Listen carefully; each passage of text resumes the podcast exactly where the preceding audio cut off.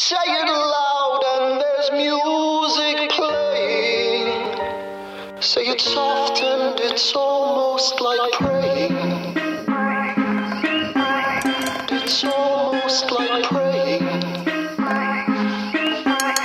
It's almost like praying. Welcome to Today on Broadway for Monday, October 9th, 2017. I'm Broadway World's Matt Tamanini. And I am Broadway stars James Marino. James is a Columbus, Ohio native, the largest city named after Christopher Columbus, even though, you know, we don't really look at him the same way as we Yeah. did uh, when I was in school. I do want to wish you a happy Columbus Day, or maybe someday in the future it'll be Native American Appreciation Day or whatever. But as a Columbus native, I want to wish you and everybody listening a happy Columbus Day. And if you get the day off work, don't rub it in because I'll be working all day. Do you remember that uh, children's cereal commercial when we were growing up? I could see Columbus, Ohio, and he's like, "Oh, that's Ohio, Columbus." No, I do not. But I do remember, you know, Columbus sailed the ocean blue in 1492 and all that stuff. So, The Jason You know. Robert Brown version. No, songs for a new world. No, no, no, different, different thing. This is- Okay. predates JRB. Yeah. Um, but anyway, James, it was a busy week on Broadway radio. We debuted the first episode of a new podcast called Stagecraft with Jan Simpson. Uh, regular listeners listeners of this week on Broadway will know Jan. She's been um, contributing to that show for a long time. She's also now one of the rotating hosts on um, Theater Talk on your local TV stations in New York and then syndicated around the country as well. Um, she is great. She uh, spoke with. Um, Oh, uh, damn it. What's his name? Dry. Yes, I wasn't going to tempt it because I can all Breon Holder. I wasn't going to do, the dry, dry, Jirai Breon Yes. Holder. Dry Brown Holder, um, whose show is playing at Roundabout right now, right? Too heavy for your pocket. Too heavy for your pocket. Yes. Yeah. So, uh, so that's awesome. I'm very excited to have Jan officially hosting her own show. Yeah, this has uh, been in the works for a few months, and uh, we have uh, uh, an assortment of guests throughout the fall that Jan's going to be talking with about. Uh, you know, the name of it is Stagecraft, which is uh, you know the the adaptation of a play to the stage, and I'm really excited about it because Jan gives a whole different. Point of view. I mean, she's really she's a scholar. She teaches journal, she teaches journalism and stuff.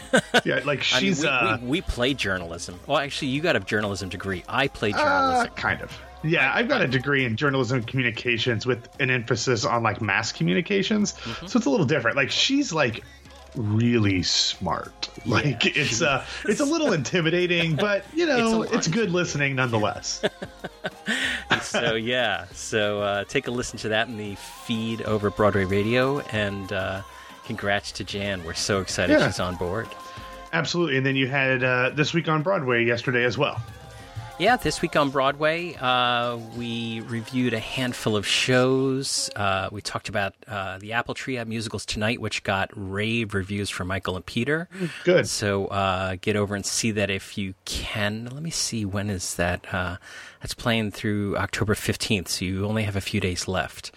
Uh, and we talked about a number of other other things, uh, including uh, anything can happen in the theater. The songs of Maury Yeston, which we previewed last week and Michael reviewed this week. And uh, so check it out. Yeah, and before we get into the rest of the news for the day, uh, LC Fest happened last night. I know there are probably going to be tons of videos by the time you're hearing this. If there's not, I know uh, Broadway World's social media channels has all kinds of videos and pictures from the event. Um, uh, Alan Henry, who's our social media director, he's there getting all kinds of videos and stuff. So if you want to check those out, uh, Darren Criss, Lea Michele, uh, Jeremy Jordan, um, Norm Lewis, and so many, Alan Cumming, and so many other people um, performed there. And he's got videos of those if you want to check that out. Okay, first up in the news 1984 wraps up its torture on Broadway. Yeah, James, and I want to be clear. I'm not saying that 1984 was torturing Broadway I'm just because it, it. Okay, well, you did. I just meant that there's torture in in 1984.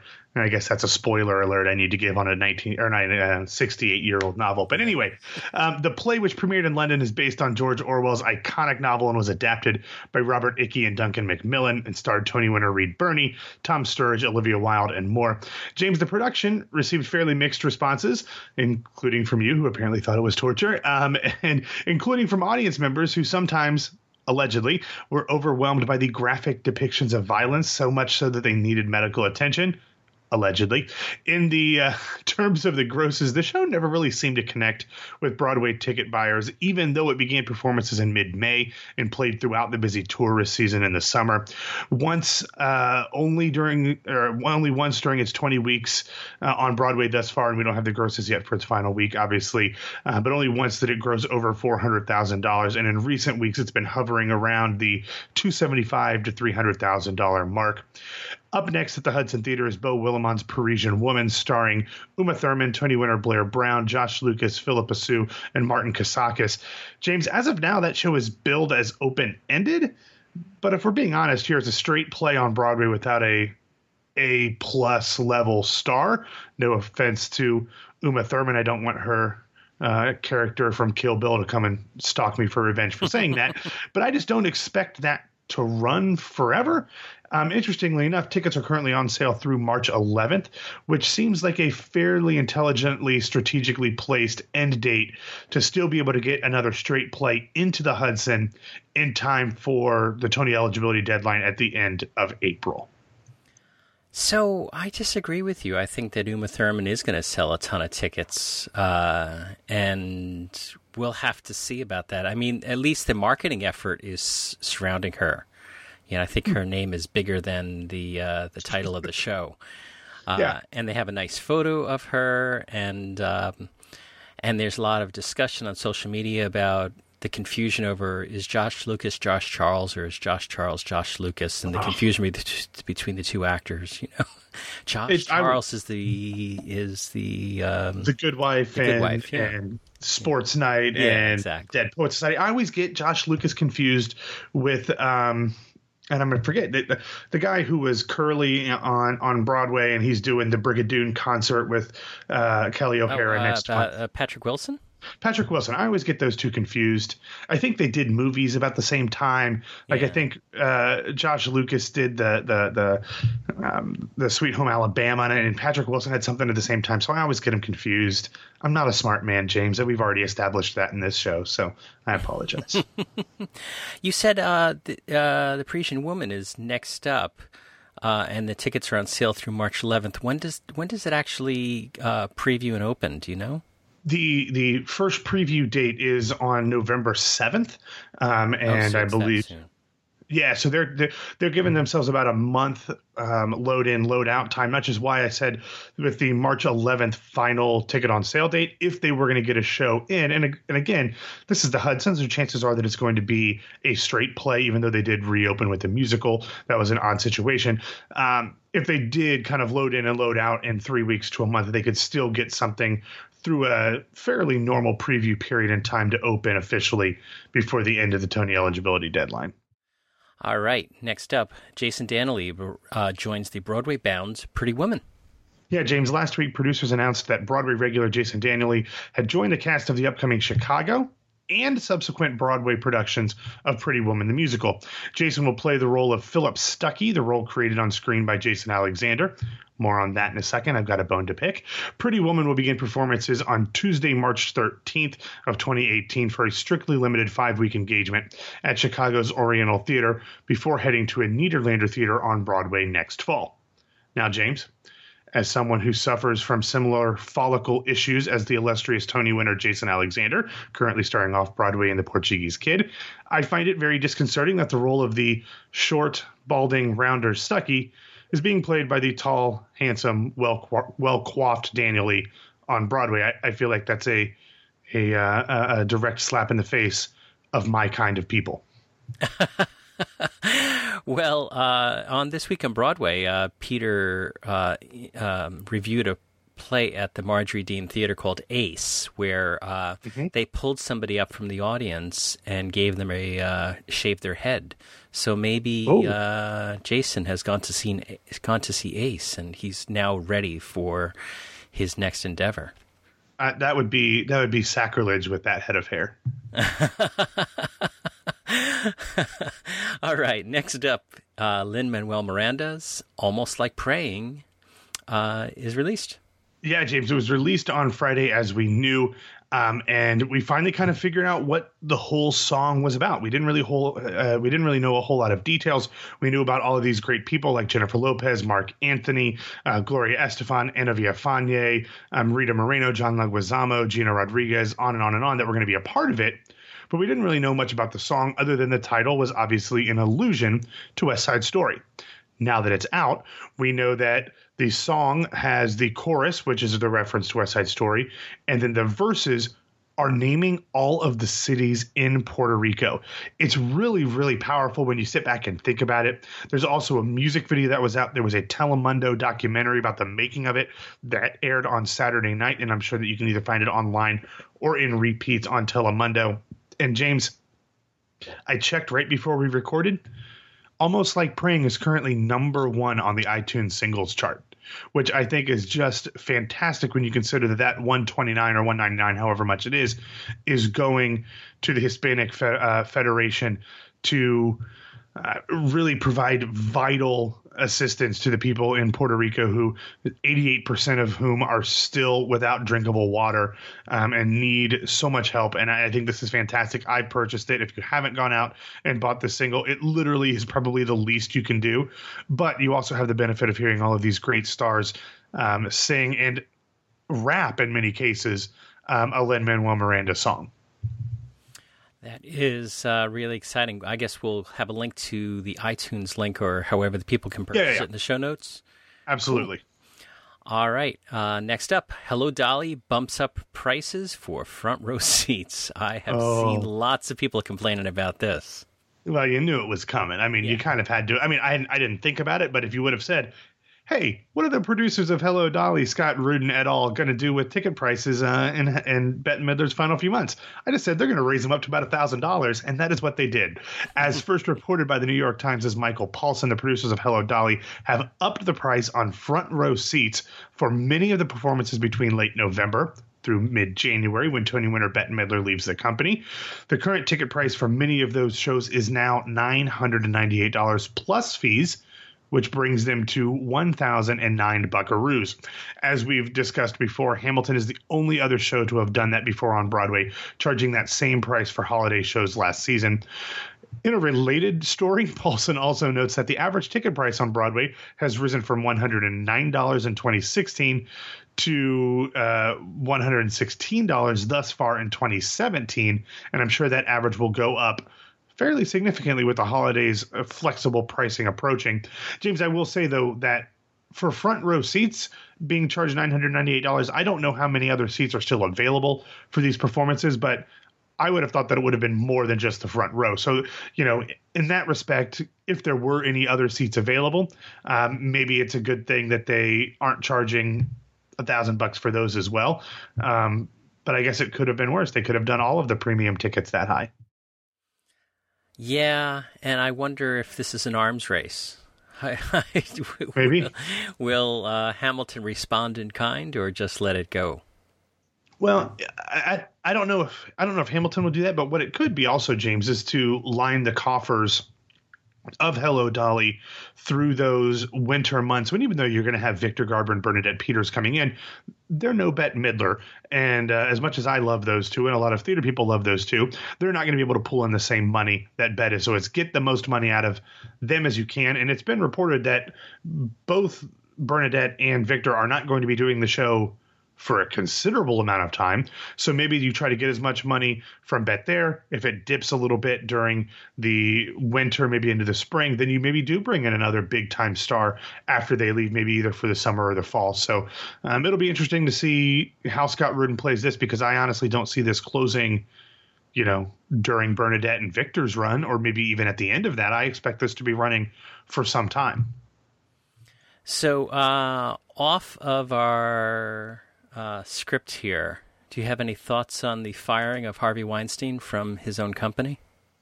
Well, I mean, when your brother has to fire you, or uh, you you you're the name of the company and you get fired, I think that is uh, a a pretty strong condemnation and uh, one that is probably years, if not decades, uh, overdue. Overdue. Now, Harvey, according to IBDB, has uh, too many to count credits. yes. Uh, with some of the more recent credits being uh, Glengarry Glen Ross, Big Fish, All the Way, Elephant Man, The Audience, Wolf Hall, uh, Finding Neverland, um, with what has been reported through the New York Times about Harvey Weinstein. Uh, I wonder if there is a Broadway angle to this that anybody on Broadway has suffered sexual harassment mm. from Harvey Weinstein, and I, uh, I wonder if uh, any of those stories are going to start to come forward. James, so. you would probably. Sorry, I didn't mean interrupt. you would probably know better than I would. Um, I know he was obviously intimately involved with Finding Neverland, but I don't know how much um, he was actually involved with the productions of those shows. Was he just that you know the Weinstein Company invested, or was he a hands-on Scott Rudin type of producer? As in, he was the one calling the shots, or was he just kind of a money guy, the rights guy for those performer for those different Broadway productions? Do you know? Uh, I think it was hit and miss depending upon the production. There okay. are different productions that I've heard that he's been around, and then other productions where you know his name is on the playbill. Mm-hmm. So uh, we'll have to see what happens. Maybe uh, I hate to think that uh, this same sort of behavior has taken place uh, with with uh, Broadway casts as well as that, but being that he was mostly based in New York and where you know flew out to California and lived out of hotels in California when hmm. uh, I didn't know that. he was producing. So we'll have to uh, keep our ear to the ground about this one and see if anything else comes up.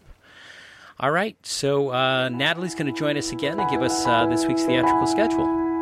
Hi, I'm Natalie Nowak, host of Broadway Radio's On My Way to a BFA, and I'm here to discuss this week's theatrical calendar. First up, on Tuesday, the West End revival of Young Frankenstein opens. Legendary filmmaker and comedian Mel Brooks brings his classic monster musical comedy Young Frankenstein to life on stage with Tony Award winning Broadway director and choreographer Susan Stroman. The cast includes Hadley Fraser as Frederick Frankenstein, Frankenstein, Lesley Joseph as Frau Blucher, Ross Noble as Igor. Now it's pronounced Igor. Dianne Pilkington as Elizabeth, Summer Strallen as Inga, and Shuler Hensley as the monster. This production is scheduled to close in February of 2018. Roundabout Theatre Company's Time and the Conways also opens on Tuesday. This time jumping play by J.B. Priestley takes place in 1919 Britain. Mrs. Conway, portrayed by Downton Abbey's Elizabeth McGovern, is full of optimism during her daughter's lavish 21st birthday celebration. The Great War is over and wealth is in the air. Jump 19 years into the future, though, and the Conways' lives have transformed unimaginably. Time in the Conways takes place at the crossroads of today and tomorrow, challenging our notions of choice, chance, and destiny. Next up for Tuesday, the Public Theater and Elevator Repair Services premiere of Measure for Measure opens. Elevator Repair Service, the Obie winning company behind Gatz, returns to the public to celebrate their 25th season with a dynamic new production of Shakespeare's Measure for Measure. With athletic theatricality and Marx Brothers inspired slapstick, the ERS ensemble brings exciting new life to this story of impossible moral choices in 17th century Vienna. ERS founder and artistic director John Collins directs. This production is scheduled to close on November 12th. Tuesday also marks the opening night of Ace, which will run off Broadway at the Marjorie S. Deane Theater. Travel back to December 18, 1987, the nine year anniversary of Ted's long overdue college paper on Edmund Spenser's The Faerie Queene. Ted drives a New York City cab with one screaming deadline in front of him. He must turn in the paper by midnight, or his long cherished degree pending status at Harvard will be snatched away. Forever. Emmy Award winning Letterman writer Ted Greenberg is the playwright and star of this production. Ace is set to close on November 1st. The world premiere of Fireflies opens at the Long Wharf Theater in New Haven, Connecticut on Wednesday. Eleanor Bannister, a retired school teacher, encounters Abel Brown. He's a mysterious drifter wandering around town looking for houses to fix and, rumor has it, single women to talk to. This beautiful new romance by Matthew Barber, Tony Award nominated author of Enchanted April, shows that connection can be found in the unlikeliest of places and in the unlikeliest of ways. Eleanor and April are portrayed by Jane Alexander and Denis Arndt, respectively, and are joined by Judith Ivey and Christopher Michael McFarland. Fireflies is scheduled to close on November 5th. Springsteen on Broadway opens on Thursday, in which rock legend Bruce Springsteen will perform a pared down version of the show he normally presents at huge stadiums and arenas across the country. Next up, Cherry Lane Theater's The Bench, A Homeless Love Story begins previews on Sunday and is scheduled to officially open on October 29th. Based on true stories, The Bench, set in urban decay and rubble, explores the emotional heartbreak of five homeless characters and the catastrophic hysteria surrounding AIDS in the 1980s. It's a unique and fresh solo theater piece wherein one actor plays five characters. This production stars Robert Galinsky and marks the New York directorial debut of J.O. Sanders.